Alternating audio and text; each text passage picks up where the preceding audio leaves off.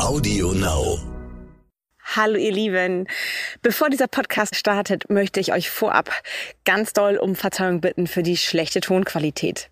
Perdita und ich haben sehr lange ausprobiert, verschiedene Möglichkeiten, um das besser hinzukriegen und am Ende haben wir als totale Technik-Honks äh, kapituliert und ich habe einfach immer mein Handy an mein Mikro gehalten, so dass ihre Tonspur sozusagen parallel aufgenommen wurde und das sorgt für diesen leider sehr schlechten Klang. Ich hoffe, ihr verliert trotzdem nicht das Interesse, denn es lohnt sich, dran zu bleiben. So, und jetzt geht's wirklich los. Vier Pfoten, zwei Beine und tausend Fragen. Der Hunde-Podcast mit Kate Kitchenham und Madita van Hülsen.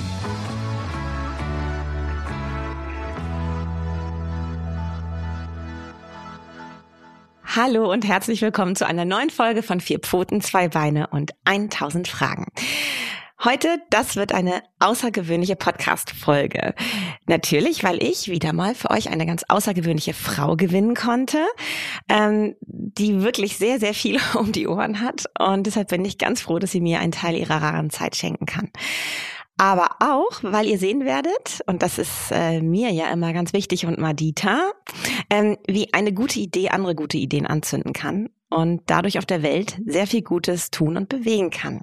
Ein kleines Beispiel vorweg für euch, ähm, hoffnungslose Fälle von nicht vermittelbaren Hunden, die man bestimmt trotz ganz, ganz viel Gegenwind und Widrigkeiten einfach mal nicht aufgibt und die dann tatsächlich eine Chance bekommen auf ein neues Leben oder sogar plötzlich im Artenschutz zu Helden werden können und Nashörner vor Wilderern schützen.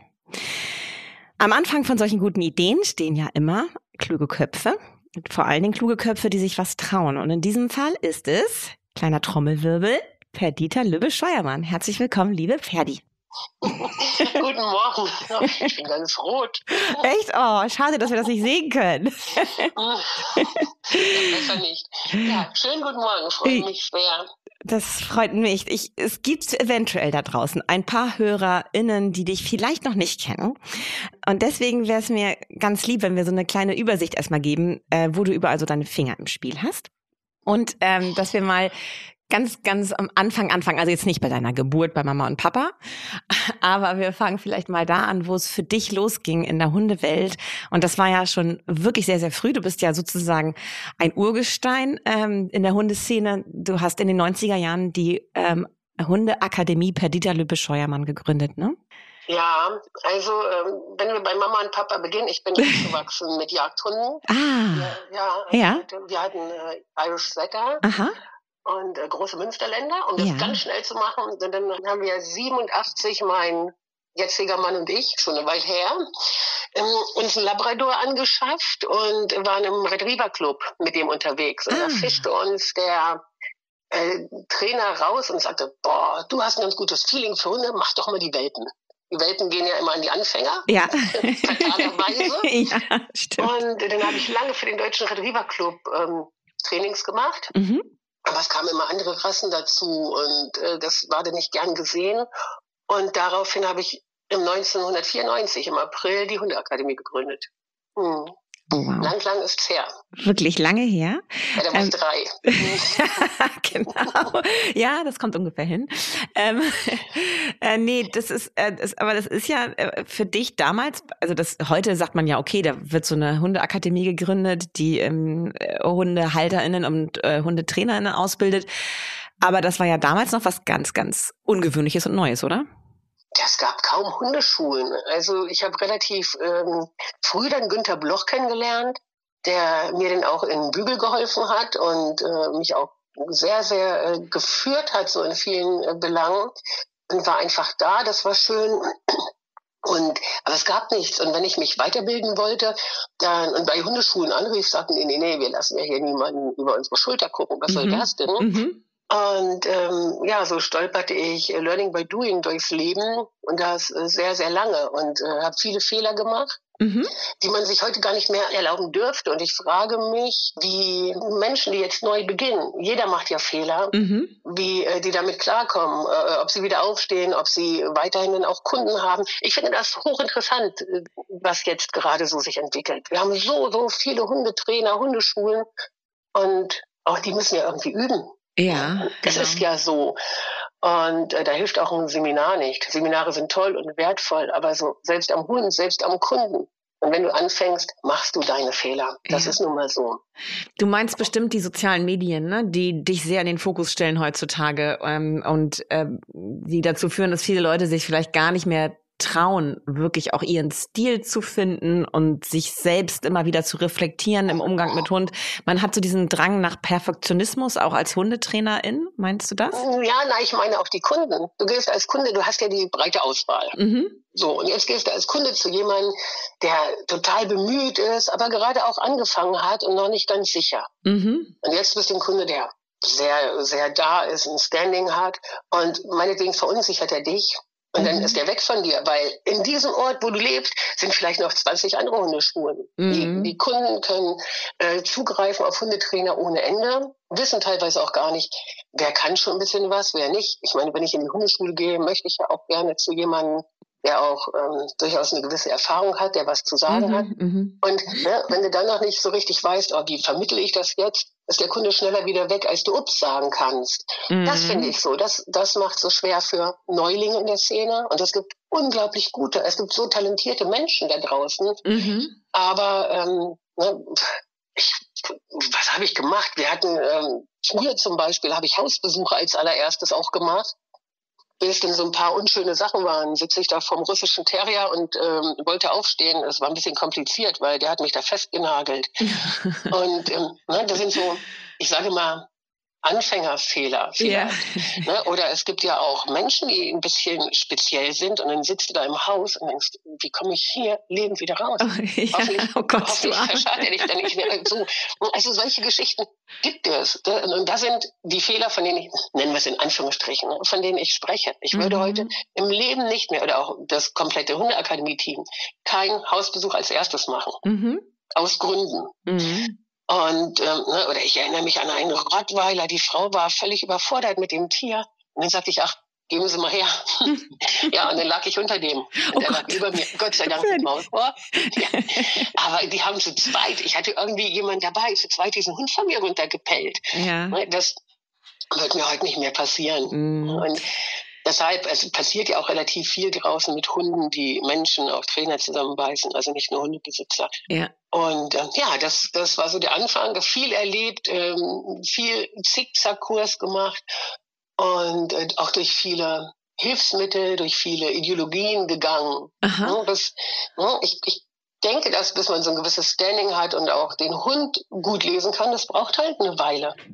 Unbedingt. Das ist ja, es ist ja eine, also vor allen Dingen, wenn man so rein startet in diese äh, Hundetrainer-Szene, ist es natürlich, oder überhaupt auch als Hundehalterin, es ist am Anfang einfach eine andere Spezies, die du le lesen lernen musst, die du verstehen lernen musst, ihre Motivationen, ihre, äh, ihre Bedürfnisse. Aber vor allen Dingen, da hört es dann ja nicht auf. Es geht ja immer weiter, es wird ja immer komplizierter. Wenn du das Gefühl hast, jetzt hast du was verstanden, wird dir klar, dass es so unterschiedliche Rassen gibt mit ganz unterschiedlichen Bedürfnissen, mit ganz unterschiedlichen Herangehensweisen im Training. Und dann kommt ja auch noch diese kleine Persönlichkeit dazu, dieses Hundes Genau. und seine Biografie. Und es sind Genau. so viele Facetten, die du da bedienen können musst als Hundetrainer. Und da ist natürlich einfach Erfahrung die Voraussetzung.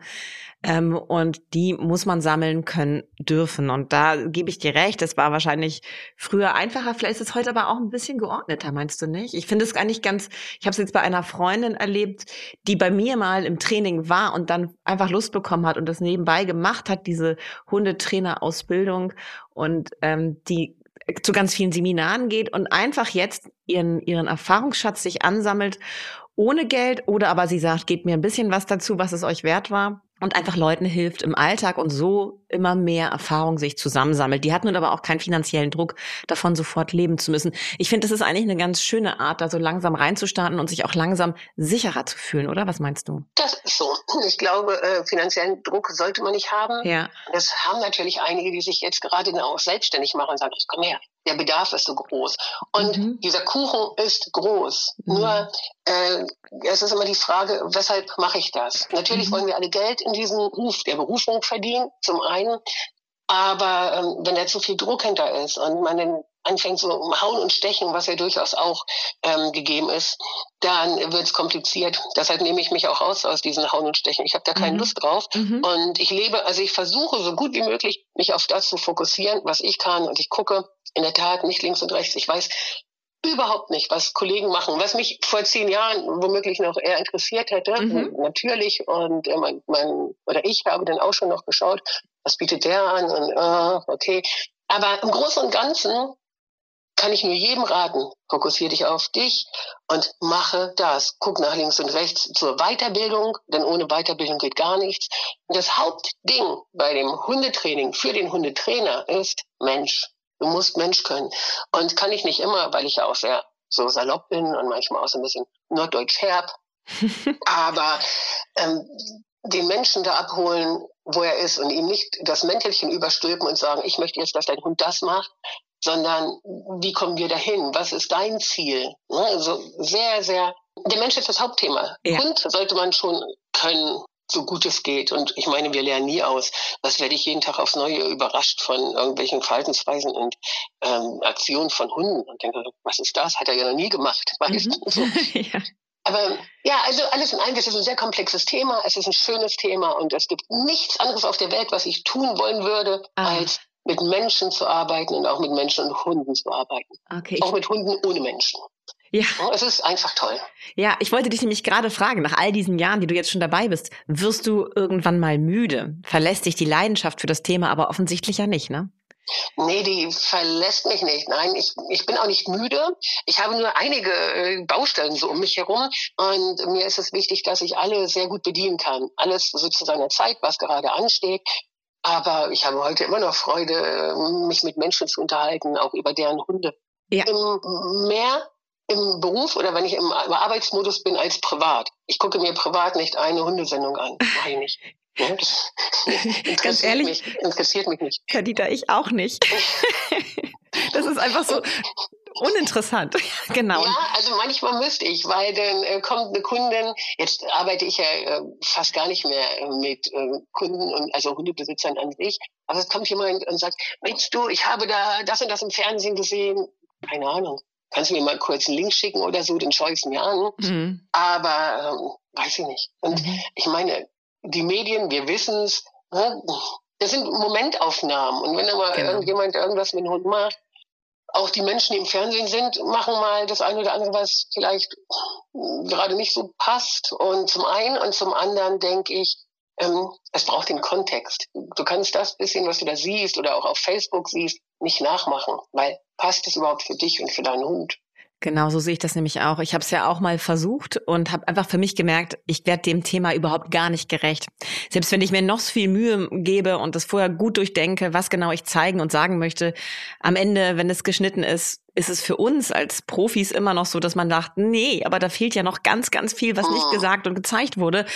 Na, natürlich, weil es auch unterhaltsam sein muss. Für mich funktioniert es einfach so nicht im Fernsehen. Ähm, es ist mag der ein oder andere besser hinkriegen. Ich habe es einfach für mich jetzt ad acta gelegt, ähm, diese Trainingsansätze vielleicht mal zu vermitteln, aber nicht eine, einen kompletten Fall erzählen zu wollen innerhalb einer Sendung. Das geht einfach nicht. Ja, toll. Aber das auch loszulassen, ist ja auch interessant. Ne? Denn viele möchten ja gerne ähm, da vorne stehen. Und ja, es macht ja auch, äh, man macht was mit einem und hat ja auch was. Bei mir hier am Computer, vor dem ich sitze, steht TV Tabu. 16.05.21 habe ich mir das geschworen, dass ich nicht mehr ins ah, Fernsehen ah, gehe. Okay. Aber was interessiert mich mein Geschwätz von gestern? Und äh, so war kürzlich irgendwie wieder was, äh, weil es um äh, die Projekte ging. Und da kann ich nicht Nein sagen, weil mhm. die Projekte sind Tiere. Und äh, da lasse ich mich schon mal hin und hinreißen wieder. Ja. Aber irgendwelche Sachen mit Hundeerziehung oder so, ja. Ach nein, da, da sollen andere vor jetzt. Ja. Ne? Da habe ich ein paar Kilometer drauf und äh, und das, was du vorhin sagtest, die Sache mit diesem äh, ich weiß nicht, ob sie sozial sind, aber mit den Medien, ja. ich habe auch keine Lust, mich immer und immer wieder durchs Dorf treiben zu lassen, weil da habe ich mal kurz äh, irgendwie was gesagt. Wer vorne ist, ist in der Verantwortung. Und das ist so sinnbildlich gemeint. Wer nahe am Objekt steht, der Hund vorm Weidezaun Kuh, der ist im Grunde in der Verantwortung. Also musst du gucken, dass der nach oben zu dir denkt dass du denn im Grunde vorne bist. Ob der vor dir steht, neben dir, hinter dir, ist egal. Aber es geht darum, wo denkt der Hund hin? Und dann versuchst du das im Fernsehen zu erklären und irgendjemand fliegt dir um die Ohren, weil er sagt, ja, das ist ja gar nicht wahr und die neuesten wissenschaftlichen Erkenntnisse. Nee, das ist alles nicht mehr. Nee. Ja. Wollen alle nach vorne, die am Computer gut sind und das alles besser wissen. Ja, das ist auch meine Meinung, dass diese ganzen Profis, die es da draußen gibt und die einem ständig irgendwie Ratschläge erteilen wollen oder eben es besser wissen, ähm, das, das, die, die, woran liegt das? Was meinst du? Was, was, was haben die, äh, warum haben die dieses Bedürfnis, andere auszuzählen? Das ist eine innere Unzufriedenheit, das ist ein sich selber höher stellen wollen, Ne? Das sind ja Menschen, die sich mit sich selbst nicht beschäftigen ordentlich, die sich nicht reflektieren. Wenn ich jemanden da draußen beschimpfe und sage, was ist denn das für eine Lusche, was macht denn der da? Er triggert sie auch meine Schattenseiten, weil irgendwo bin ich auch eine Lusche, ich will keine Lusche sein. Das ist ja ein psychologisches Ding. Mhm. Ich meine, warum setzt sich jemand am Computer und gibt ein Statement ab zu, weiß nicht was, äh, irgendwas einfach nur reingetreten. Nehmen wir Nashörner. Mhm. Die Nashörner werden momentan in Afrika enthornt, also die Hörner werden weggenommen, damit die Wilderer da nicht unbedingt äh, drangehen. Ich halte das echt für, ich bin ein bisschen in der Szene drin, für nicht ganz so clever, aber ich meine, da sind Menschen, die offensichtlich sich viele Gedanken darum gemacht haben, sonst würden sie nicht den kompletten Krüger leer räumen und die Nashörner enthornen. Mhm. Und ähm, dann setze ich mich doch nicht an den Computer und schreibe irgendwelche Menschen das machen an und sage, also offen, offen, öffentlich. Ja. Wenn ich es direkt anspreche, ist ja eins. Ja. Aber dann schreibe ich doch nicht öffentlich, hey, ihr, ihr äh, Lulli-Police, was treibt ihr für einen Käse? Die brauchen doch ihre Hörner. Weiß ich, was deren Grund ist. Ja. ja, ich kenne ein paar Gründe. Trotz alledem würde ich das Gegenargument noch haben, weil ich auch Gründe habe. Aber ich würde dann nicht über die schimpfen und die nicht anprangern. Das mhm. finde ich schade, aber so sind wir. Und der Druck von außen, guck, Krieg und Gas und ne, die, die Menschen, die sind auch so ein bisschen in, in so einer Unruhe gerade. Und ich glaube, das muss irgendwo hin. Mhm. Und dann tritt man dahin, wo man am besten hintreten kann, nämlich wenn man irgendwas bei anderen sieht, wo man der Meinung ist, dass es anders sein sollte. Mhm. Ne? Und jemand, der auch einen gewissen Bekanntheitsgrad hat, wie du oder ich. Ähm, ich weiß nicht, du bist ja jemand, der nicht so polarisiert, ich wohl eher. Und dann hat man endlich eine Chance, der Lübbe mal einen reinzutreten. Zack, kommt einer von hinten durch die kalte Küche. Und ja, aber mittlerweile lasse ich das bei denen und die sollen sich da abarbeiten. Oder wenn es mich richtig nervt, dann lösche ich so. Aber was soll's? Das, so sind wir Menschen. Ja. Deshalb gibt es Kriege im Großen und im Kleinen. So sieht's aus. Und die, die, große Kunst ist eben halt, das nicht persönlich zu nehmen, finde ich. Also ich, sehe es ganz genau wie du. Ich bin übrigens doch auch jemand, der durchaus polarisiert. Da draußen gibt's ganz viele Leute, die meinen, das ist Quatsch, was ich erzähle und wie ich sage und wie ich es transportiere und sie könnten es viel, viel besser. Das finde ich okay. Das sollen die ruhig denken. Und ich würde es völlig okay finden, wenn sie mir eine private Nachricht schreiben und mir das genau erklären oder aus sonstigen oh. Wege versuchen, mit mir in Kontakt zu treten. Aber es ist genau das, was du sagst, dieses öffentliche an den Pranger stellen und sich dann wahnsinnig freuen, wenn man dafür ein paar Klicks bekommt. Und es ist teilweise ja auch so platt formuliert, äh, wo es dann schon so selbstenttarnend ist, um was es ja. hier eigentlich geht, was du gerade so schön formuliert ja. hast. Ähm, ich glaube, jetzt so langsam sind alle bannig neugierig, Perdita, weil das ist eben halt so ein, ähm, so ein wichtiges Thema, ähm, was du eigentlich ja noch zusätzlich machst. Du hast angefangen, eben halt diese Hundetrainer und Hundetrainerinnen auszubilden und Hundehalter äh, und innen äh, zu sensibilisieren für ihren perfekten Umgang oder den guten Umgang mit ihrem jeweiligen individuellen Hund, diesen Blick zu schärfen ähm, was ist das für ein Lebewesen an meiner Seite, was ist das für eine Persönlichkeit. Da hat's mit angefangen. Ähm, da hast du ganz viel in, in, ähm, auf den Weg gebracht für andere. Ähm, dann, was, was, was ich mir noch so erinnere, so als die erste Zeit, als ich dann so langsam in die Szene reinkam und dann so ähm, dich äh, wahrgenommen habe und dich auch bewundert habe für das, wie du es tust, ähm, fand ich besonders schön, dass du eben genau, das hast du vorhin auch schon einmal in so einem Nebensatz erwähnt, dass du immer dafür eingetreten bist, dass man sich austauscht, dass man aus diesem Gegeneinander in dieses Miteinander kommt. Und ich habe vergessen, wie das hieß. Da waren immer so Treffen, zumindest bei euch in der Region, wo ihr mit HundetrainerInnen euch an einen Tisch gesetzt habt und über zum Beispiel verschiedene Fälle ausgetauscht habt ähm, und euch gegenseitig Tipps gegeben habt oder das analysiert habt, was man noch machen könnte oder auch sonst einfach euch vernetzt habt. Äh, wie hieß das nochmal? Das hieß kollegial genial. Ah, genau. Vielen Dank. Vielen Dank erstmal für deine lobenden Worte. Und ähm, während ich hier jetzt mit dir spreche, habe ich den Zug, dass wir uns unbedingt mal persönlich treffen sollten wieder. ich dünne ja ganz viel mein Umfeld aus, aber hier gerade entwickelt sich sehr der Eindruck, dass es Zeit wird, dass wir uns mal sehen. Und das war kollegial genial. Ich habe vom ersten Moment an immer gedacht, alleine ist das schwierig. Jetzt hatte ich ja auch oder habe ich ja auch ein super Team um mich herum bei der Hundeakademie. Aber äh, es gibt einfach auch Hundetrainer, die sind alleine und weshalb nicht gemeinsam Dinge besprechen und ne, Gemeinsamkeit macht ja auch, auch stark und ähm, ne, dem anderen so ein bisschen die Hand reichen. Und Kollegial Genial ist durch Corona eingeschlafen. Wir haben es jetzt gerade wieder ins Leben zurückgerufen und machen mal so einen kleinen Start. Ah, wie schön. Ja, weil ähm, ich denke einfach, äh, es ist ein gutes Wir-Gefühl und das ist das, was ich mir so wünsche, dass wir uns ordentlich miteinander unterhalten und äh, Dinge sicherlich auch kontrovers diskutieren. Darum geht es nicht. Aber diese menschliche Komponente ist mir sehr, sehr wichtig. Mhm. Und es mhm. wird immer wichtiger für mich. Ich möchte, dass äh, Menschen da draußen, Hundetrainer, Hundebesitzer, einfach wohlwollend miteinander umgehen. Und ich denke, durch so ein, so ein Zusammentreffen wie dieses Kollegial Genial setze ich auch ein Statement.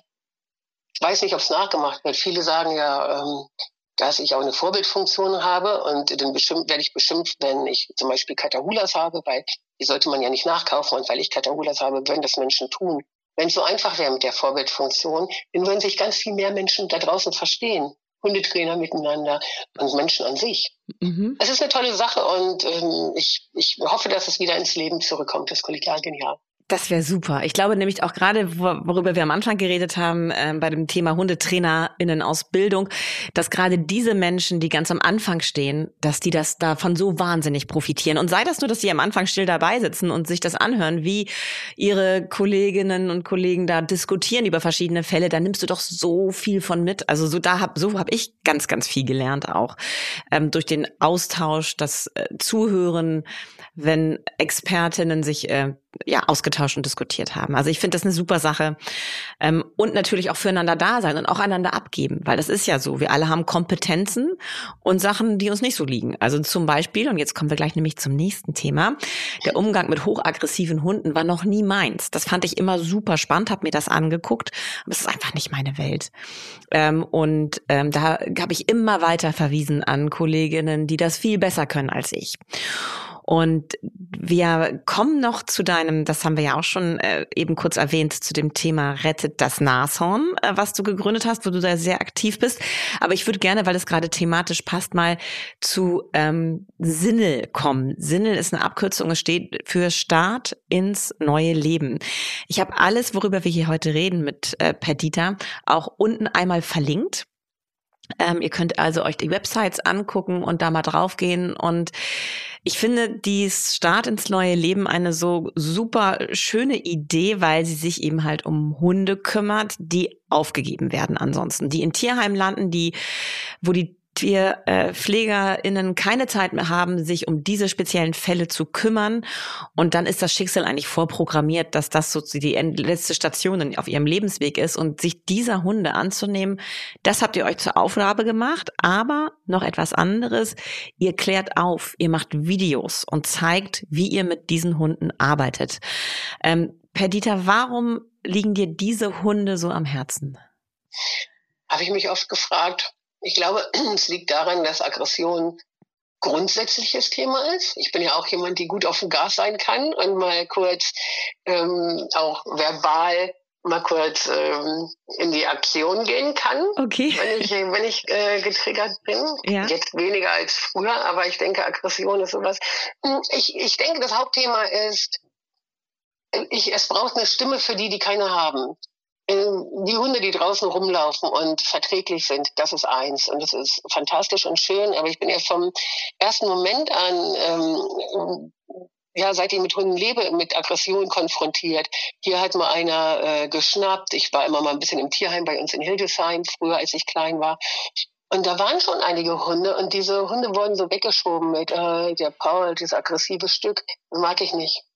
Ich äh, setze mich auch ganz gerne ich will gar nicht sagen für Schwache ein, aber ich habe so ein Gerechtigkeitsding. Und warum soll die kleine äh, Susi es besser haben als der Paul, nur weil Paul auch mal beißen kann? Erstmal sind es Hunde.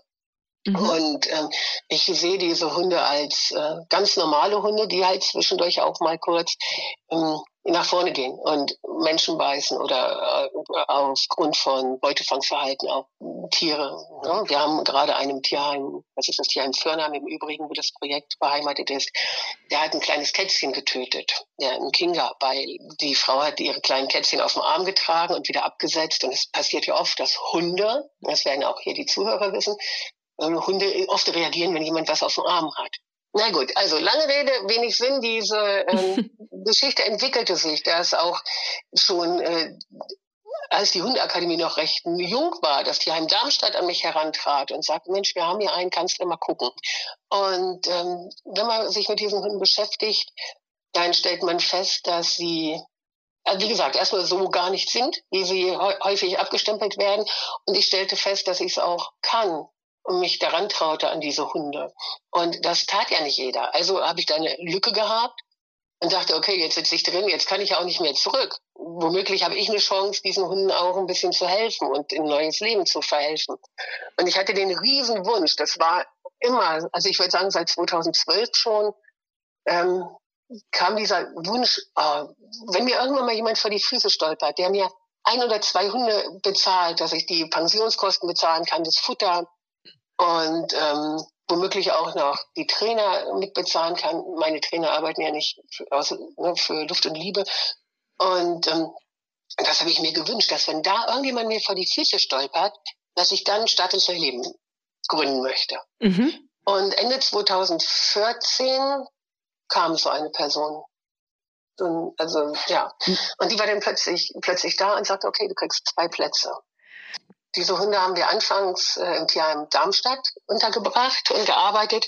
Und mit dem Tierheim Fürnheim, das sehr weit von mir ist, 40 Kilometer eine Tour, war ich aber nochmals anders und enger verbunden. Und dann haben wir die Hunde nach da umgesiedelt.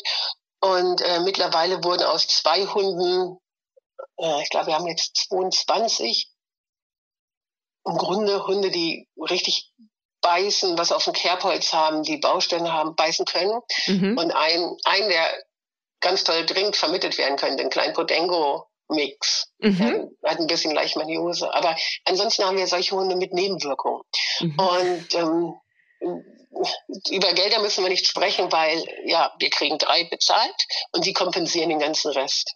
Aber das ist ja auch egal, weil es geht ja um die Sache. Es geht ums Tier und ich mache ja auch äh, immer wieder Seminare oder auch meine Frauke.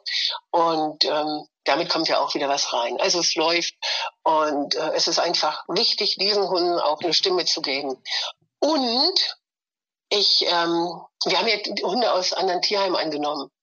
Und ich sah das so kommen und dachte, es wird irgendwann komisch werden. Und jetzt haben wir ein Riesendesaster, weil sämtliche Tierheime sind voll mit diesen Hunden, mhm. weil es katastrophal ist und ich weiß nicht, wie es weitergeht. Aber wir haben 80 dieser Hunde seit 2015 vermittelt. Oh, das 80. ist, das ist eine gute Quote. Ähm, ja. ja, ganze Sekunde. Und, und die Rückläufer, wir haben auch, glaube ich, ähm, fünf wieder zurückbekommen, weil es nicht äh, funktioniert hat. Die sind also abgezogen davon. 80 Hunde, die schon richtig ein Stück aus dem Menschen gebissen haben oder einen Hund getötet haben. Dazu muss ich natürlich sagen, auch in die eigenen Reihen. Ich habe auch eine, eine mhm. Rottihündin von dort. Aber ähm, das ist gut. Und diese Hunde sind gut, weil die Menschen sie handeln können. Aber nicht heil gemacht. Sie sind einfach nur gut handelbar und die Menschen gehen behutsam, vorsichtig und respektvoll und kompetent mit den Hunden um. Genau, das Mir ist. Tut's. Ja, das ist das Entscheidende, glaube ich, ne? Und das ist eben halt auch so wichtig, ich ähm, zu erwähnen da draußen, weil das, jetzt mal, wir kommen mal zu dem Punkt zurück, was du eben erwähnt hast. Da sind Hunde, die haben Menschen gebissen und andere Hunde getötet. Und wir alle haben Hunde, wir alle lieben unsere Hunde und die Vorstellung, dass ein anderer Hund unseren Hund tötet, sorgt natürlich für Emotionen. Ähm, und dann stellt sich natürlich, ich stelle sie jetzt provokant diese Frage: Lohnt sich das? Wie ist, was ist, was ist mit der Gefahr, dass das wieder passiert, dass es jemand anderen trifft? Ähm, da müsst ihr ja schon auch entsprechende Menschen finden, die mit dieser Gefahr auch realistisch umgehen. Ähm, das ist doch eine wahnsinnige Verantwortung, die da auf euch lastet. Also zum einen sagst du, das ist möglich, dass ich diese Hunde so führen kann, dass das nicht wieder passiert. Und wenn ja, wie kriegt ihr das hin? Und das zweite ist eben, die richtigen Menschen zu finden, die diese Hunde richtig einschätzen und nicht irgendwann verblendet, weil sie sie so niedlich finden, dann doch noch mal ohne Maulkorb in den Park spazieren. Ähm, das ist doch eine ganz, ganz wichtige Aufgabe innerhalb dieses Projektes. Also liebe Kate, ich habe, glaube ich, jetzt 23 Fragen in meinem Kopf. Ja. Ich versuche, ich versuche zu beantworten. Lohnt sich das? Ja, auf jeden Fall. Mhm. Jeder Herzschlag zählt, solange er ähm, wieder Lebensqualität bekommt. Das finde ich wichtig. Erstens. Mhm. Ähm, ja, es ist eine Verantwortung und es ist eine große Verantwortung und äh, leicht ist anders. Auf jeden Fall. Und, oder einfach ist anders. Und ähm, wir haben Menschen, die die Hunde übernehmen, die sehr gewissenhaft sind. Die Hunde laufen draußen mit Maulkorb. Ich habe meine Rotte jetzt seit drei Jahren, die läuft draußen nur mit Maulkorb. Mhm. Weil die hat auch einen anderen Hund äh, bei ihren Vorbesitzern sehr, sehr, sehr schwer verletzt, dass der es dann leider nicht überlebt hat. Mhm. Und die stand auf dem Tierarzttisch, sollte eingeschläfert werden. Und dann hat unser Tierheim ähm, die noch schnell rausgeholt was heute nicht mehr ginge. Also man braucht uns damit auch nicht zu drohen, weil wir sind voll, voll, voll. Aber ähm, ja, passieren kann immer was. Nur diese Hunde sind vorher draußen rumgelaufen, ohne kompetente Betreuung. Und das ist was passiert. Mhm. Das ist die Problematik. Die, die bei uns sind, die wir vermitteln, da hat das noch einen gewissen Netz und doppelten Boden. Und ich verstehe auch die Menschen, die sagen, euthanasiert sie doch. Weißt du, was brauchen wir solche Hunde? Ich kann es verstehen und lasse es auch so stehen. Ich kann das nicht und ich werde es nie tun. Hier wird keiner euthanasiert. Aber also von denen, die unter unserem Schutz sind. Mhm. Aber es wird sicherlich Thema werden, was sehr tragisch ist. Ähm, da draußen laufen, und jetzt wird es ein bisschen heikel, weil äh, hier hören Hundebesitzer zu, die vielleicht gerade ihr Welpi haben oder einen neuen Hund und total glücklich sind. Da draußen laufen Hunde rum, die echt auch gefährlich sind, mit Hundebesitzern, die da nicht hinschauen. Mhm. Ich habe gerade vor zwei Tagen einen Anruf bekommen vom Freund, da wohnt in der Nachbarschaft jetzt neu dazugezogen ein Hund mit hohem Aggressionspotenzial. Der wird geführt von dem jugendlichen Kind ohne Maulkorb an einer strammen Leine, bis er auf der Wiese ist und dann lässt dann ab. Nur der Hund gehorcht gar nicht. Dann kriegt dieser Hund da oben 23 Mal Bälle geworfen, was ihn noch mehr pusht. Und jetzt lässt das Kind mit dem Flatterkleid da langlaufen, ein bisschen schreiend. Und jetzt ist die Frage, bleibt er am Ball oder überlegt er sich, da ist ja auch noch was Laufendes. Das ist schwierig und ähm, deshalb weiß ich nicht, ich weiß nicht, wie es weitergeht. Ich bin sehr, sehr irritiert momentan, weil ähm, wir so wenig Rücksicht nehmen mit unseren Hunden oftmals, wir Hundebesitzer. Und äh, wir müssen auch die schützen mit diesen Hunden, die gefährlich werden können. Aber es gibt immer ein erstes Mal. Dieser Hund ist noch nie aufgefallen. Mhm. Er ist anderthalb ja, lass den drei werden, dann wird er vielleicht auffallen. Aber muss erst was passieren. Und äh, es ist, du siehst, ich, ich gerade in Straucheln, weil ich weiß gar nicht, was ich sagen soll. Mhm. Ja, diese Hunde kannst du vermitteln und ähm, das tun wir. Und wir haben ein Nadelöhr. Ähm, irre. Wenn jemand einen äh, Hund möchte, einen Listenhund, wir hatten kürzlich ähm, lauter Welpis und äh, ohne polizeiliches Führungszeugnis gehen die nicht raus. Mhm. der nach Viernheim kommt, der denkt, wir haben nicht alle Tassen im Schrank, weil wir einfach, ähm, äh, mein Hund geht gerade Gassi, Sekunde gerade, mhm. weil wir, weil wir ähm, es so sicher haben wollen. Aber weißt du, eine Garantie gibt einem keiner. Das Leben ist gefährlich, ob du Auto fährst oder ob du ähm, mit dem Hund gehst. Es kann immer etwas passieren. Da müssen wir uns im Klaren drüber sein und das nicht wegtun. Ja, das ist total wichtig. Das hatten wir auch schon als Thema hier im Podcast. Ja, Madita hat ja auch schon mal erlebt, dass ihr Hund ähm, massiv angegangen wurde. Es ist zum Glück nichts passiert, aber es war so eine Situation, wo es hätte kippen können. Und ähm, da äh, haben wir auch schon viel drüber diskutiert, auch innerhalb des Podcasts. Man kann nie hundertprozentig sicher sein. In dem Moment, wo wir uns entscheiden, jemanden aufzunehmen, ein Kind zu bekommen, einen Hund zu bekommen, den wir lieben, ist das Leben gefährlich. Und dann ist immer so die Frage, inwieweit versuchen wir alles zu verhindern, dann ist aber gar kein schönes Leben mehr möglich und wie weit gehen wir auch Risiken ein. Aber ich glaube, das ist genau, was du gerade angesprochen hast. Es gibt da draußen einfach wahnsinnig viele Menschen, die sich überhaupt gar keine Gedanken machen, was es eigentlich bedeutet, einen Hund zu haben und vor allen Dingen eben halt auch, wenn man mit bestimmten Rassen arbeitet, wie man sie auch pushen kann. Also ich habe ja zum Beispiel hier so einen Terrier-Mischling. Ich könnte den innerhalb von, ich würde mal sagen, einer halben Stunde zum totalen Balljunkie kriegen, oh. wenn ich das nicht wüsste, dass diese Gefahr, dieses Potenzial in ihm schlummert. Also von daher ist es natürlich so eine Sache, dass wir da draußen mit ganz vielen Menschen zu tun haben, die die absolut falsche, äh, falschen Hund Für ihre Lebenssituation sich ausgesucht haben, plus völlig frei von irgendeinem Wissen über Hundeverhalten und Hundeerziehung sind. Und das ist gefährlich. Gibt es für dich da, ich meine, es gibt ja Hundeverordnungen mittlerweile, es gibt sowas wie den Hundeführerschein, Sachkundenachweis. Meinst du, da gibt es irgendeine Möglichkeit, dass man da noch mehr Kontrolle reinbringt? Wäre es das, damit wir alle Aber es geht ja nicht nur um unsere Hunde, es geht ja auch um Kinder, was du eben schon gesagt hast, das Kind mit dem Flatterkleid ähm, besser schützen können. Hast du da irgendwie Ideen? Nein. Nein, mhm. ich wünschte, ich hätte sie. Mhm. Ich denke, wir müssen anfangen beim Welpenhandel, dass hier nicht so viele Hunde, ähm, also sowas äh, reingeschippert werden, die einfach nicht passen.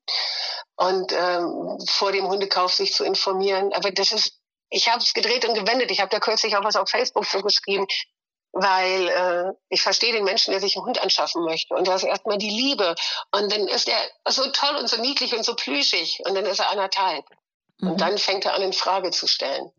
Und du kannst einen Hundeführerschein da draußen absolvieren, den macht dir so ziemlich jeder nachts um drei, ähm, wenn er noch tief, Tiefschlaf macht, weil das nichts, nichts Aussagekräftiges ist. Das ist nicht die große Kunst. Nein, wir müssen in die Verantwortung und äh, auch nicht Gesetze enger zorn mit Laienzwang, Maulkorbzwang. Wir müssen selber wissen, das werden wir nicht hinkriegen. Das, das funktioniert nicht. Wir müssen selber wissen, wo wir Rücksicht nehmen müssen und wo nicht. Mhm. Das, also für mich ist das ein Thema, das macht mir schlaflose Nächte. Ja, und, weil ja. ja. Weil ich finde ja auch, ne, wo ist der Kern des Problems, dass du solche Hunde hast, um die du dich so kümmern musst und dass sowas passiert. Ähm, ist es da, wäre es nicht mal auch an der Zeit vielleicht als HundetrainerInnen, dass wir uns irgendwie zusammentun und mal wirklich versuchen, ähm, etwas auf den Weg zu bringen, was ein sinnvolles, also so wie so ein, wie so ein Vorschlag an die Politik, was ein sinnvolles Gesetz wäre, eine sinnvolle Prüfung wäre für HundehalterInnen, damit solche, damit Hunde nicht im Tierheim landen, damit sie nicht, damit ein Kangal nicht im fünften Stock im Hochhaus gehalten wird, dass von vornherein da einfach gewisse Sachen gelten, bevor wir Hunde halten dürfen? Oder das, also ich, ich, ich rede jetzt einfach ins Blaue hinein. Ich habe mir da auch wenig Gedanken gemacht bisher, aber ich finde das eben halt auch immer wieder so, es tut uns ja weh, als Menschen, die Hunde lieben, ganz egal, ob wir Hundetrainer sind oder einfach ähm, Hundehalterinnen, die wir sehen, dass ein Hund überhaupt nicht seinen Bedürfnissen gemäß gehalten wird. Wir sehen, dass das Potenzial hat, dass das irgendwann kippt und gefährlich wird. Aber wir können ja gar nichts tun. Wir sollen ja auch nicht irgendwelche Leute denunzieren, irgendwie, wo wir der Meinung sind, die machen das nicht richtig. Aber gibt es da nicht irgendwas, was uns alle und den Hund ja auch, es geht ja auch um den Hund, den Hund zu schützen, uns schützen könnte? Nein, weil, liebe Kate, wie, wie, ich anfangs schon sagte, da draußen ist ja ähm, die Welt so ein bisschen wild. So, jetzt haben wir Hundetrainer, die, ähm, ich tue es mal in Anführungsstriche, treten rein und sagen, hey, der muss nur mal wissen, wo der Frosch die Locke hat. Dann haben wir auf der anderen Seite jener, die äh, sie sich schön füttern und um das salopp zu sagen und ohne Wertigkeit. Wir, ne, wir kommen nicht, wir kommen nicht an einen Tisch. Also wir haben jetzt das mit, wenn ich meinen Hund äh, kurz in die Seite kneife und sage, hallo mein Freund oder so ticke. Sage, mhm. lass den, lass den Käse, den du da machst, oh weh, oh weh. Also ich bin ja als Hardlinerin verschrien. Und dann gibt's die, die sich irgendwie in der Mitte befinden, wo ich meines Erachtens auch hingehöre. Also ich trete nicht rein, aber ne, ich habe mhm. auch kein Problem, dem mal zu sagen, pass mal auf, jetzt ist mal gut und mal mhm. kurz ins Mail gegriffen. Und ähm, wir kommen nicht zusammen an einen Tisch. Ganz im Gegenteil. Ähm, es, es, geht, es geht darum, dass so viele verschiedene Ansichten da draußen sind. Das, das kriegen wir nicht gebündelt.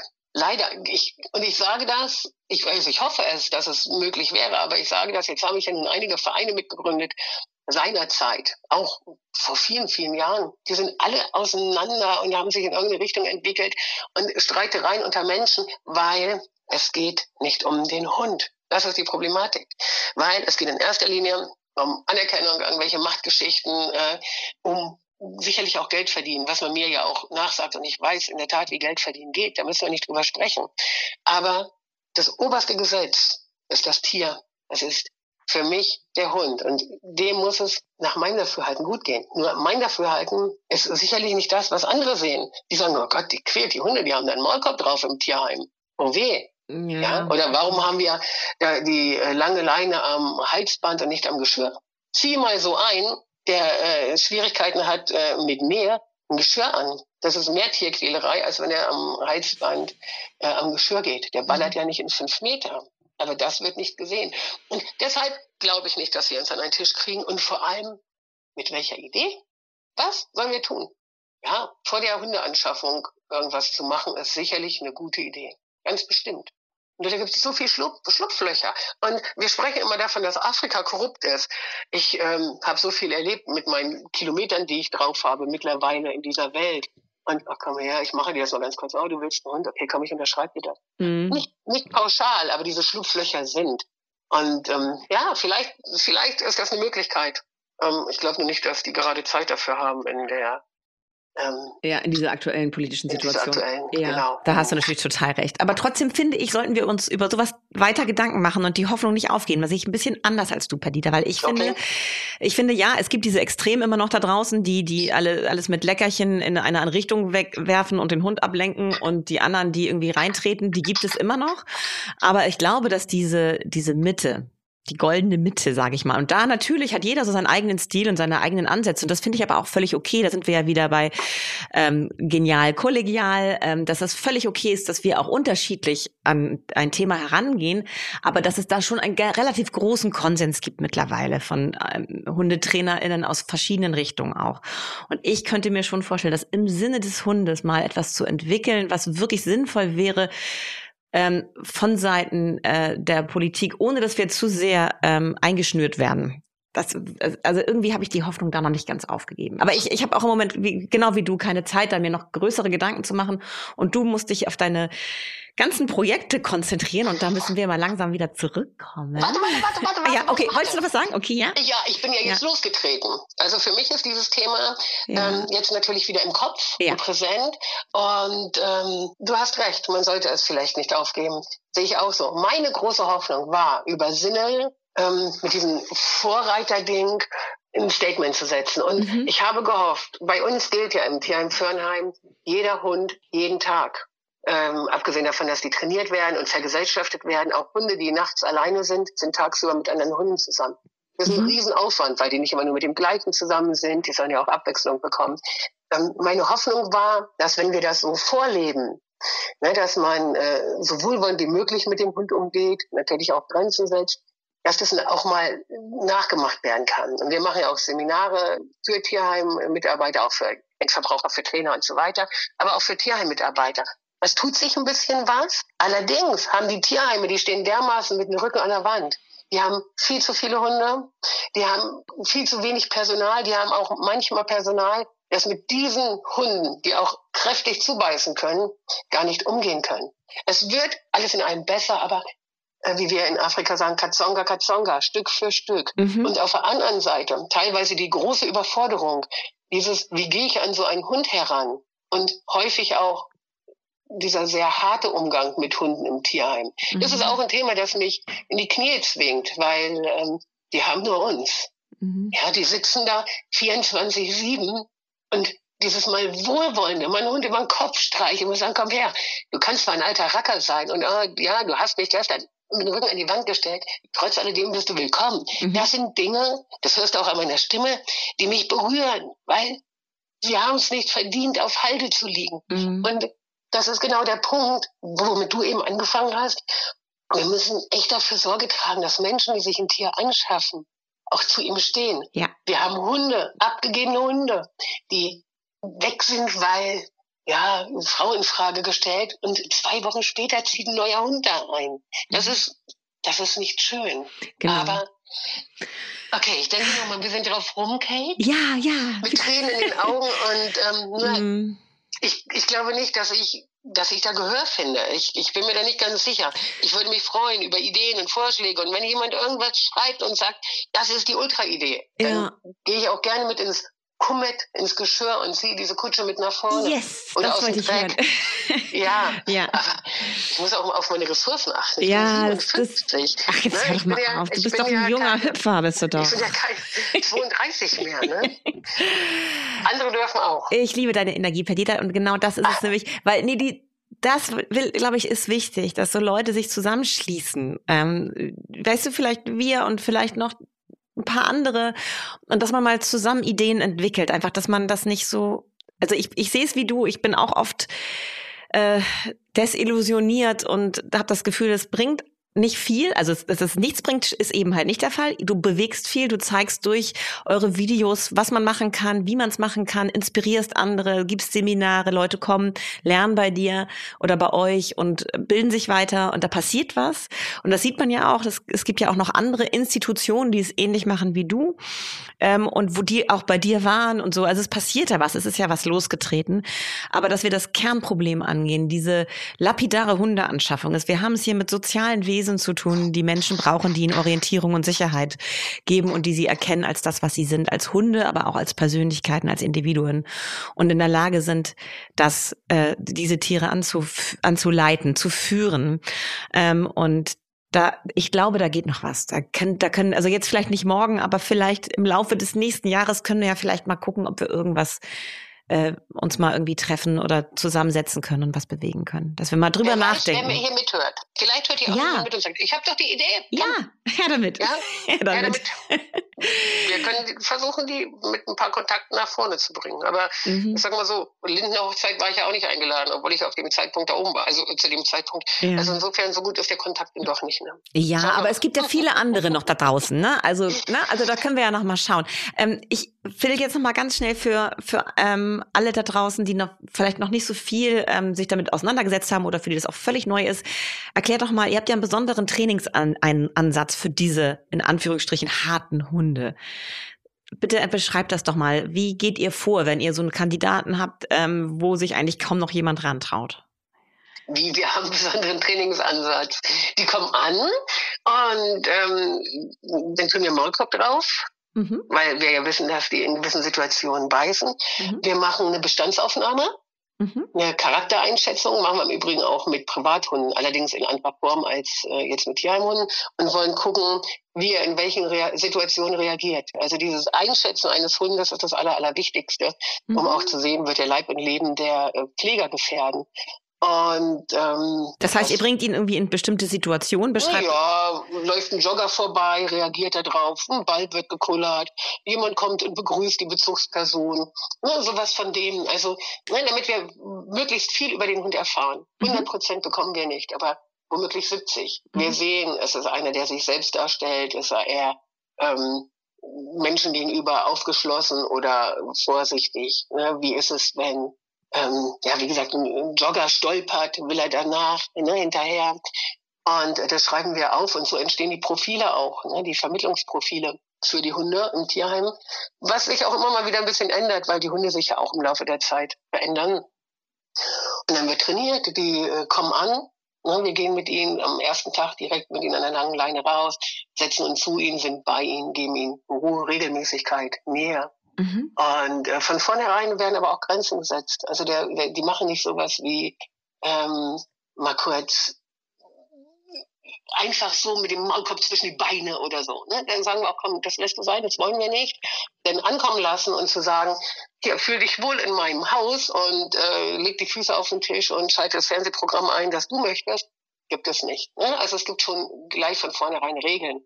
Aber das Hauptthema ist, dass wir sie willkommen heißen. Mhm. Und ähm, das ist schon alles. Wir, ähm, wir machen nichts anderes als andere auch. Wie gesagt, wir holen sie jeden Tag ähm, raus. Die einen laufen Wasserlaufband. Trainingsansatz ist immer ähm, Vergesellschaftung. Wir machen nicht Sitzplatz-Fußtraining. Das sind wir nicht. Das sind wir auch nicht für draußen, für die Kunden, die zu uns in die Hundeakademie kommen. Wir gucken, dass wir sehr viel körpersprachlich arbeiten, dass der Hund kooperiert mit dem Menschen, dass er nach oben hört. Hm, wenn er gerade da hinten irgendwie einen Ballkullern sieht oder eine Reh, sagen wir Hallo, hm, ich bin, mhm. ich bin da. Der muss mich nicht anschauen, aber er soll nach oben denken. Mhm. Das sehe ich auch am Öhrchen. Und wissen, er hat da jetzt nicht hinzugehen. Wir machen, machen ganz, ganz wenig, dass wir sowas tun wie, ich setze meinen Hund hin und er kann es beobachten. Es geht nicht um Sitzplatz, Fuß bei uns. Wir wollen, dass er an lockerer Leine gehen. Unsere Hunde haben ganz, ganz, ganz viele Freiheiten. Das ist das Wichtigste. Die müssen gewisse Regeln können. Und wir gehen viel mit ihnen, äh, also jetzt mit den Tierheimhunden auch, äh, in die Stadt, ans Wasser, damit die viel kennenlernen, damit sie viel äh, Ablenkung, Abwechslung haben. Aber so vom Trainingsansatz, wenn du da irgendeine gewisse Richtung hattest, jetzt eben, mhm. haben wir nichts. Wir, wir haben auch keine Zaubermittel. Wir können mit den Hunden leider nicht apportieren, was wir normal sehr gern tun, aber das geht nicht, weil wenn wir draußen mit ihnen sind, haben die Maulkörper drauf. Mhm. Ne? Schon zur Sicherheit für uns natürlich, falls mal was passiert, aber auch für andere. Mhm. Kleine rutscht außer Hand, was jedem passieren kann. Und ähm, toll, toll, toll noch nicht passiert ist, aber was passieren kann. Und dann mhm läuft da hinten irgendjemand mit einem anderen Hund. Wollen wir nicht. Also äh, sehr gut abgesichert mit einem fantastischen Team, die einfach fantastisch Hund auch können in Viernheim. Aber das hat, hat leider nicht jedes Tier diese Möglichkeiten. Schade. Ja, aber dafür seid ihr ja da, um das vorzuleben und zu inspirieren. So sehe ich das. Ähm, und ich glaube auch, dass das funktioniert. Ich bin da sehr optimistisch, Perdita. Mhm. ähm, und äh, also ich will doch trotzdem noch mal einmal drauf äh, rumreiten auf dem äh, Trainingsansatz, weil klar, ist es was sehr weit gefasstes, was ihr macht mit den Hunden. Eigentlich heißt es ja ans Leben gewöhnen, an das normale Leben, was ihnen vielleicht vorher vorenthalten wurden, mit Freiheit umgehen zu können, weil man äh, Grenzen kennt. So, das ist ja irgendwie mhm. so das Entscheidende. Ähm, für mich ist immer so dieses Zauberwort Gewöhnung. Gewöhnung daran angefasst zu werden, Gewöhnung daran Reize auszuhalten und nicht sofort ähm, ähm, ihn nachgehen zu müssen, irgendwas, äh, irgendeinen Bewegungsablauf vollführen zu müssen.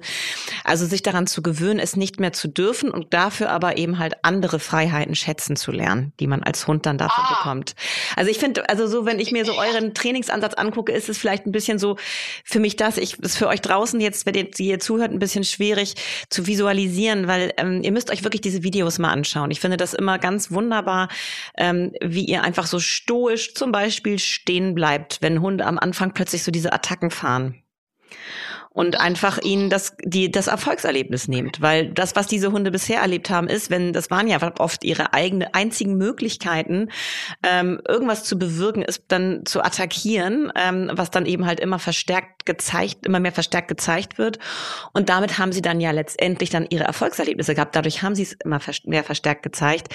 Und da einfach dem Hunden dieses Erfolgserlebnis wieder zu nehmen, weil man einen Maulkorb drauf hat, weil man hart im Nehmen ist als Hundetrainerin und da einfach stehen bleibt und dem Hund nicht das Gefühl gibt, man ist beeindruckt, man ist einfach stoisch ruhig. Ich finde so dieses, ähm, das ist einfach, finde ich so dieses Gewöhnen an das neue Leben. Kann man das so beschreiben? Ja, jetzt verstehe ich auch, was du meinst. Ja, ja äh, also für uns sind die Hunde ja so normal, weißt du. Aber ja. natürlich, jetzt nehmen wir einen, der äh, bei Futteraggression zeigt, zum mhm. Beispiel.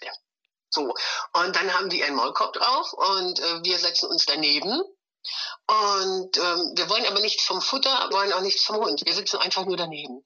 Und dann kommt er angeflogen und ähm, will reinbeißen in den Menschen, in dieses Objekt, das so dicht am Futter ist. Und dann bleiben wir sitzen und äh, interessieren uns gar nicht für ihn. Sehen ja irgendwie die Grashalme, die vor uns sind, oder äh, unterhalten uns mit irgendeiner Person, die das vielleicht auch noch filmt aber uns interessiert nicht, was er tut. Und dann findet der Hund eigene Lösungen. Darum geht's. Das kannst du natürlich als Endverbraucher schlecht machen, weil die wenigsten haben den Maulkorb drauf. Ne? Da muss man dann auch sagen, komm, du darfst das jetzt nicht. Das Problem ist bei diesem, zum einen zu sagen, lass das, das ist jetzt meins und das verbieten. Warte, ich bringe ein Beispiel. Ich, ich stolper gerade. Ich bringe ein Beispiel von einem Hund, der hochspringt. Das mhm. tun ja ganz viele Hunde und ich glaube, das ist auch gut für Hundebesitzerinnen. Mhm. also alle Hundebesitzer sollen die jetzt mit ihrem Hund im Wald gehen. Hund, ähm, dafür braucht es Komparsen. Das ist das Thema, Komparsenarbeit. Du gehst mit deinem Hund durch den Wald. Dein Hund springt gerne Menschen an. Jetzt gibt es verschiedene Möglichkeiten. Bevor er den Menschen anspringt, du siehst ja schon körpersprachlich, dass er das tun will, rufst ihn zurück, ist er da, Kontrolle. Mhm. Aber der Wunsch des Hundes, Menschen anzuspringen, ist nicht. Nächste Möglichkeit. Passant kommt, in diesem Fall Komparse. Das könnt ihr nicht mit der älteren Dame mit dem Rollator machen. Geht nicht. Komparse kommt, dein Hund springt an ihm hoch und der Komparse sagt, ey, hau ab. Und damit schickt dann wieder zu dir zurück. Das mhm. geht aber nur erstmal mit der Schleppleine. Ne? Nicht, dass euch der Hund im Wald abhaut. Ne? Hau ab. Sagt er so, hey, äh, ich habe gedacht, ich werde jetzt freundlich begrüßt. Nee, mag mich gar nicht. Und es geht auch nicht nur mit einem Komparsen, es braucht an verschiedenen Orten verschiedene Komparsen, verschiedene Situationen. Mhm. Ähm, damit bin ich als Hundebesitzer völlig außen vor. Ich sage, was du in deiner Freizeit tust, ist mir egal. Ups, du hast eine schlechte Erfahrung gemacht. Ja, ich bin für dich da. brauche gar nicht gelobt werden, brauche nicht gerufen werden. Ich bin einfach nur da, wenn der Hund sagt, oh, das war jetzt unangenehm. Mhm. Funktioniert nicht bei jagenden Hunden. Alles, was mit Beutefang, Jagdverhalten zu tun hat, funktioniert nicht, weil das ist selbstbelohnt. Da werden die, äh, Reh dreht sich nicht, in der Regel nicht um und sagt, hau ab. So, und die dritte, und das ist unsere Variante, die ich eben mit dem Futter anfing, ist, ähm, Hund springt am Komparsen hoch und der bleibt einfach nur stehen. Jetzt sagt der Hund, oh, hat mit mir nichts zu tun, will mit mir nichts zu tun haben, überhaupt keine Reaktion, troll ich mich. Und das ist unser Weg. Das ist das, was du vorhin meintest. Ne? Ja, das mhm. ist unser Weg, dass wir ganz, ganz, ganz viel aussitzen. Mhm. Lass sie hochspringen. Der Komparse darf natürlich keine Leckerlis in der Tasche haben, denn dann wird der Hund weitermachen. Ne? Ja. Aber ähm, so jetzt auch wieder zurück zum Futter. Ne? Wenn, der, wenn der beißt, die finden ihre eigene Lösung. Und ich als Mensch gehe völlig ignorant weiter und sage, was du dann in deiner Freizeit tust, ist mir egal. Und wenn ich ein kleines bisschen Beziehung als Hund zu meinem Menschen habe, gehe ich da ganz schnell hinterher. Mhm. Aber, nur, mhm. ne, es braucht. Dies ist ein Weg, den wir sehr schätzen, sehr lieben und immer, immer, immer wieder ähm, natürlich auch machen. Sehr schön. Jetzt, ne? Ja, ich lasse es mal so stehen. Ja. ja, sehr gut. Nee, das fand ich, war eine super Beschreibung, weil das ist das, was ich, was ich hören wollte. Genau ah. das. Ah, du hast ja jetzt gerade ein Buch auch äh, wieder herausgegeben, ähm, nach einer recht langen Pause, glaube ich. Ne? Du hast äh, eine Zeit lang viele Bücher geschrieben und jetzt war eine Pause, jetzt kommt ein war ein, ein, wie ich finde, fantastisches Buch. Der ganz normale Wahnsinn von Hunden und ihren Menschen. Ähm, das ist auch, finde ich, hat einen leicht pessimistischen Grundton manchmal, aber auch ganz viel Humor. Also es ist ein bisschen so ein Rundumschlag, äh, was äh, so im Leben mit Hund heutzutage eigentlich so gang und gäbe ist. Eigentlich so ein bisschen auch das, was wir, worüber wir hier heute sprechen. Was es für Missverständnis geht im Zusammenleben, ähm, aber auch was grundsätzlich äh, ja uns nie verloren gehen darf. Auch das ist ja das Thema heute. So ein bisschen merke ich so in unserem Gespräch ist die Zuversicht, dass es ähm, am Ende doch, wenn wir uns alle bemühen, besser werden kann und dass, dass wir da alle auch gefragt sind ähm, und dafür zu arbeiten, gerade als die, die hier äh, an vorderster Front stehen, wie wir beide. Ähm, in dem Buch schreibst du einmal, und das fand ich so ganz äh, schön, dass du das Gefühl hast, dass Hundehaltung irgendwie wahnsinnig anstrengend zu sein scheint. Wieso meinst du, ist das so? Also ich, wir dürfen ja auf keinen Fall die liebe Frauke Burkhardt vergessen. Ja, ach ja, stimmt. Frauke, Frauke, Frauke hat das ja. mit mhm. mir zusammengeschrieben. Ja. Mhm. Und ähm, ich, ich sehe es gar nicht so pessimistisch. Ich sollte noch mal reinlesen. Aber es ist natürlich auch schon so ein kleiner Rundumschlag durch die Szene, wo uns Dinge auffallen. Wir wollten so ein bisschen auch aufräumen, so ein Mini-Wallraff, weißt du, mal so mhm. sagen, hey Leute, guckt mal hin. Ne? Die, die gute Welt, die schöne Welt, die äh, wir haben sowieso viele Hundebesitzer, aber auch mal dieses, ähm, ja, so kann es auch sein. Was macht es mit dem Hund, ist ja unsere Frage in mhm. diesem ganzen Buch. Was hat das mit dem, ne? also wie geht's dem Hund dabei? Und jetzt brauchte ich von dir bitte nochmal gerade das Thema, das du haben wolltest. Ja, warum ist es so anstrengend, heute also einen Hund zu halten? Irgendwie, das ist ja auch das, was natürlich auch hier auch so ein bisschen dieses Podcast-Thema ist. Es gibt so viele verschiedene Bereiche, ja. in denen wir uns schlau machen sollten, ähm, wo, wo wir wissen müssen, wie man sich richtig verhält hier und da. Warum ist das, warum erscheint es uns als sowas, so, so, so ein Kraftakt? Ich glaube, dass äh, mehr Wissen natürlich um den Hund da ist, so draußen im Allgemeinen und äh, jeder natürlich auch irgendwelche Ideen hat. Weißt du, vor, weiß ich nicht, 50 Jahren, 60 Jahren, keine Ahnung, vielleicht auch noch ein bisschen länger her, da gehört ein Hund in den Flur und war nicht so dicht an uns dran. Mhm. Ich war jetzt gerade in Österreich und äh, da schlafen die Hunde draußen in der Hütte. Und äh, einer, der wollte ins Haus und dann sagt das Enkelkindchen, nee, nee, du musst wieder raus. Haben die eine Hütte, haben die Stroh, leben, sind den ganzen Tag auf dem Hof, fantastisch. Jetzt könnte der Tierschützer an sich hingehen und sagen, oh mein Gott, der braucht es doch warm. Hat er auch. Wenn es kälter wird, geht, wird, gehen die in den Stall. Diese Hunde sehen fantastisch aus und ich glaube, die sind echt glückliche Hunde. Die mhm. haben den ganzen Tag Freiheit, verlassen den Hof nicht. So, und bei uns wird's eng. Ja, draußen, du gehst durch die Stadt und dann kommt da jemand und sagt, oh, der darf nicht bellen. Und ähm, wir haben so viel mehr Hunde, es wird so eng. Mhm. Und ähm, wir leben in so einer schnellen Zeit auch. Früher hatten Menschen Hunde, die auch tatsächlich auch meistens ein bisschen Sachverstand hatten oder meinten zu haben. Und äh, heute ist es so ein oh Gott, wir haben Corona, was mache ich jetzt? Mir ist langweilig. Oh, ein Hund, der könnte mir jetzt vielleicht helfen. Okay, schaffe ich mir mal einen Hund an. So, dann haben wir früher, früher, 94, vielleicht sogar noch in 2000 noch was rein habe ich Hunden aus dem Tierschutz 10% Nachlass gegeben im Hundetraining. heute besteht unser ganzes Hundetraining nur noch aus Tierschutzhunden. Mhm. Ne? Und wir holen uns damit ja auch Hunde ins Haus, die nicht immer ganz einfach sind. Das macht schwer. Und wir haben nicht diese tolle Welt von, ach komm her, äh, Hund mal kurz vor die Tür lassen, weil da ist der Nachbar, der sich beschwert. Und äh, auch unser Schamgefühl ist manchmal ein anderes. Wenn Hund mal kurz bellt, ich merke das selbst, wenn äh, meine in den Garten laufen und ich habe einen dabei, der aus, ausgesprochen wachsam ist, dann macht er zwei, drei Kläffer und ich denke, äh, muss das sein? Und ähm, ja, ich, ich befürchte, dass wir uns was Gutes tun wollen und äh, uns dann manchmal ganz viel, ganz schön viel Stress reinholen. Wenn ich das so höre vom Team auch, wie angenervt Hundebesitzer manchmal von ihren Hunden sind, weil er sich nicht so verhält, wie wir uns das gerade vorstellen, das ist traurig. Mhm. Das gab es früher auch schon, aber es wird gerade mehr. Diese, mhm. was macht ihr mit deinem Hund Spaß? Wo habt ihr gemeinsame Freude? Das, das gibt es. Bei denen, die sich ein bisschen besser auskennen, auf jeden Fall. Bei denen, die einen neuen Hund haben und das nicht 100% passend ist, und die landen ja nun in der Hundeschule, ähm, da sehe ich ganz viel Frust. Mhm. Genau. Unschöne Entwicklung. Und deshalb ist es wichtig, auch äh, für uns Hundetrainer wieder gucken, na, nicht, oh, das musst du besser machen und das musst du besser machen. Wir Hundetrainer oder viele Menschen sowieso haben dieses Perfektionistische dahinter. Wir brauchen keine 100 Prozent. Wir brauchen, dass die Menschen wieder glücklich sind mit ihren Hunden. Darum geht's. Und das sind ja teilweise nur kleine Stellschrauben und nicht dieses, ah, jetzt muss der aber ganz exakt sitzen. Das, das führt auch zu Frust. Ach, das finde ich wunderbar, dass du das sagst, weil das ist auch genau meins. Ich finde ja. so diese, dieser Perfektionismus, sondern wirklich so zu sehen, was braucht dieser Hund, was braucht dieser Mensch und so, dass die zusammen glücklich leben können.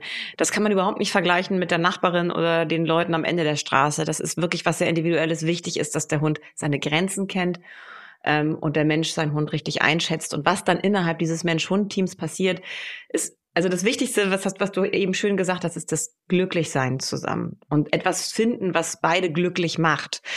Ähm, und das Beide kann, zusammen, ja, gemeinsam. Zusammen. Ja, genau. Ne? Und nicht äh, Bälle werfen. Da mhm. ist der Hund schön im Jagdverhalten und du bist glücklich, dass er so schön läuft. Es geht um das Wir-Gefühl, um das Miteinander. Und das mhm. ist auch die Aussage so in dem Buch, dieses ähm, Glanz in die Augen auf beiden Seiten. Oh, das, das ist mein hehres Ziel in Sachen Hund. Glückliche Menschen mit glücklichen Hunden. Aber es wird oftmals der Mensch vergessen bei dieser ganzen Geschichte mhm. und so sehr auf den Hund geschaut. Es braucht dieses Augenmerk auf den Menschen, dass der da ist und gerne auch ähm, mit seinem Hund Zeit verbringt und das Positive aufzoomt. Wir sind in einer Mecker-Gesellschaft so ein bisschen unterwegs. Mhm. Da bellt er hier, da hat er reingemacht, da konnte er immer nicht alleine bleiben. Und tu was dafür, dass er es kann. Wie hast du ihn dazu gebracht, dass er es nicht kann? Kannst du ja vielleicht auch dazu bringen, dass er es wieder kann. Und vor allem, was ich auch noch ganz wichtig finde, wenn Kunden zu uns kommen, fragen wir in der Regel, der Hund soll sich ja verändern. Oh, der kann keinen Sitz und der kommt nicht, wenn ich ihn rufe. Was ist deren Ziel? Was möchten sie? Ich möchte die Möglichkeit haben, meinen Hund rufen zu können und dass er kommt. Wir Menschen müssen uns ändern. Was kann ich dafür tun, dass mein Hund das tut, was ich mir wünsche? Mhm. Wir, unser Einsatz ist gefragt. Eigentlich wäre es ein schönes Abschlusswort. Nee, nee, nee, nee du ich, bekommst keinen Abschluss. Nee, ich, aber ich wollte nämlich noch einmal, wir haben ja am Ende da angekündigt, dass wir noch mal ganz kurz was über rettetes Nashorn und die Hunde, die tatsächlich da auch noch, oder war es ein Hund oder zwei, die tatsächlich zum Einsatz gekommen sind aus dem Bereich Sinnel, ne? War doch so, oder? Drei. Ist das falsch? Drei insgesamt Drei. sogar. Okay, guck mal. Erzähl doch mal ganz kurz, rettet das Nashorn und wie das dann in, ja, in so eine sinnstiftende Kooperation kam mit Sinnel. Hallo alle Zuhörer, bitte nicht einschlafen. Das ist ganz spannend.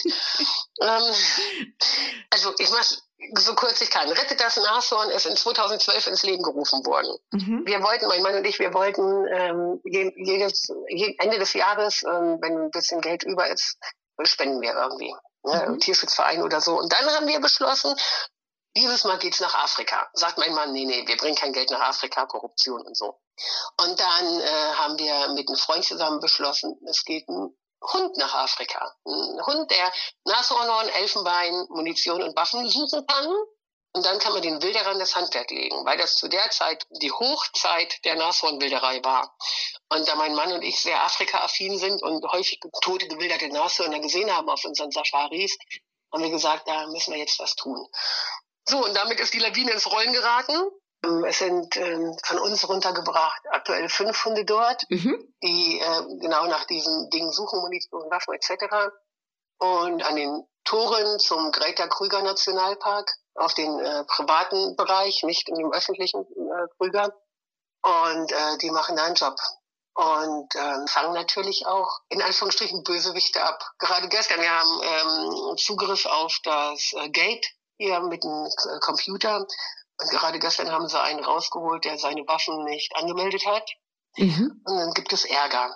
Und äh, so läuft's. Oder da war jetzt ist ja so ein Gemisch von, da gibt es Safari-Lodges ähm, und Gegenden und gibt es aber auch Gegenden, wo immer noch Trophäenjagd erlaubt ist, was sehr unschön ist, aber ähm, ist jetzt so. Auch da gibt es kein Statement auf Facebook von mir. Mhm. Ähm, ähm, und wenn da jemand reinfährt mit einer Waffe, musst du das anmelden. Und wenn du rausfährst mit deinem Büffel, den du geschossen hast, musst du das auch anmelden. Und äh, das tat einer auch nicht. Und äh, hinten äh, auf die Pickup lag das die Hörner ne, von dem Büffel. Und finden die. Das ist einfach phänomenal. Also mhm. diese Arbeit ist großartig, die da in Afrika gemacht wird, mit Hunden, die Calimero sieben Vorbesitzer hatte.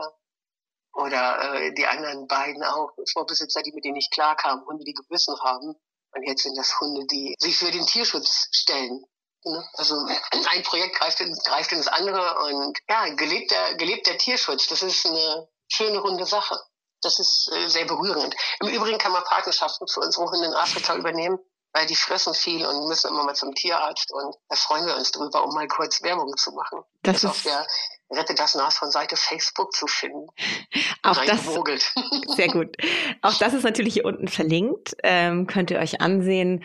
Ähm, ist eine sinnvolle, wunderbare Sache. Es ist eine runde Sache, was du machst, ähm, Perdita. Und ich finde, das Interview ist jetzt hier rund, weil wir wirklich eigentlich alles, auch wenn wir natürlich nur streifen konnten, haben wir doch Zeit gehabt, so ein bisschen in die Tiefe zu gehen und dem nahe zu kommen, was dir wichtig ist, was wichtig ist für uns HundehalterInnen und für die Zukunft des Lebens mit Hund.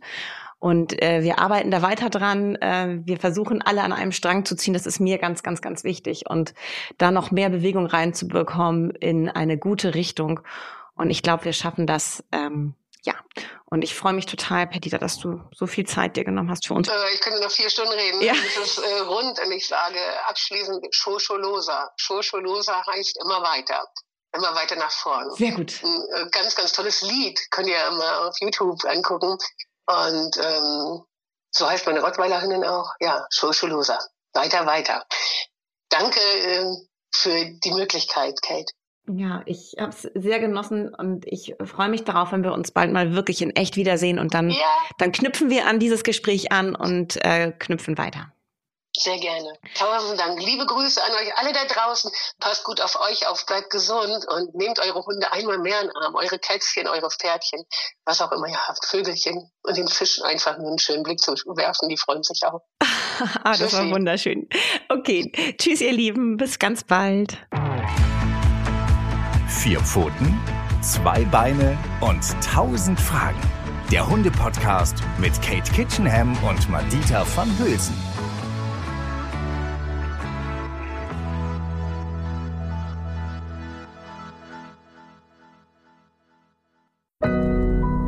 Audio Now.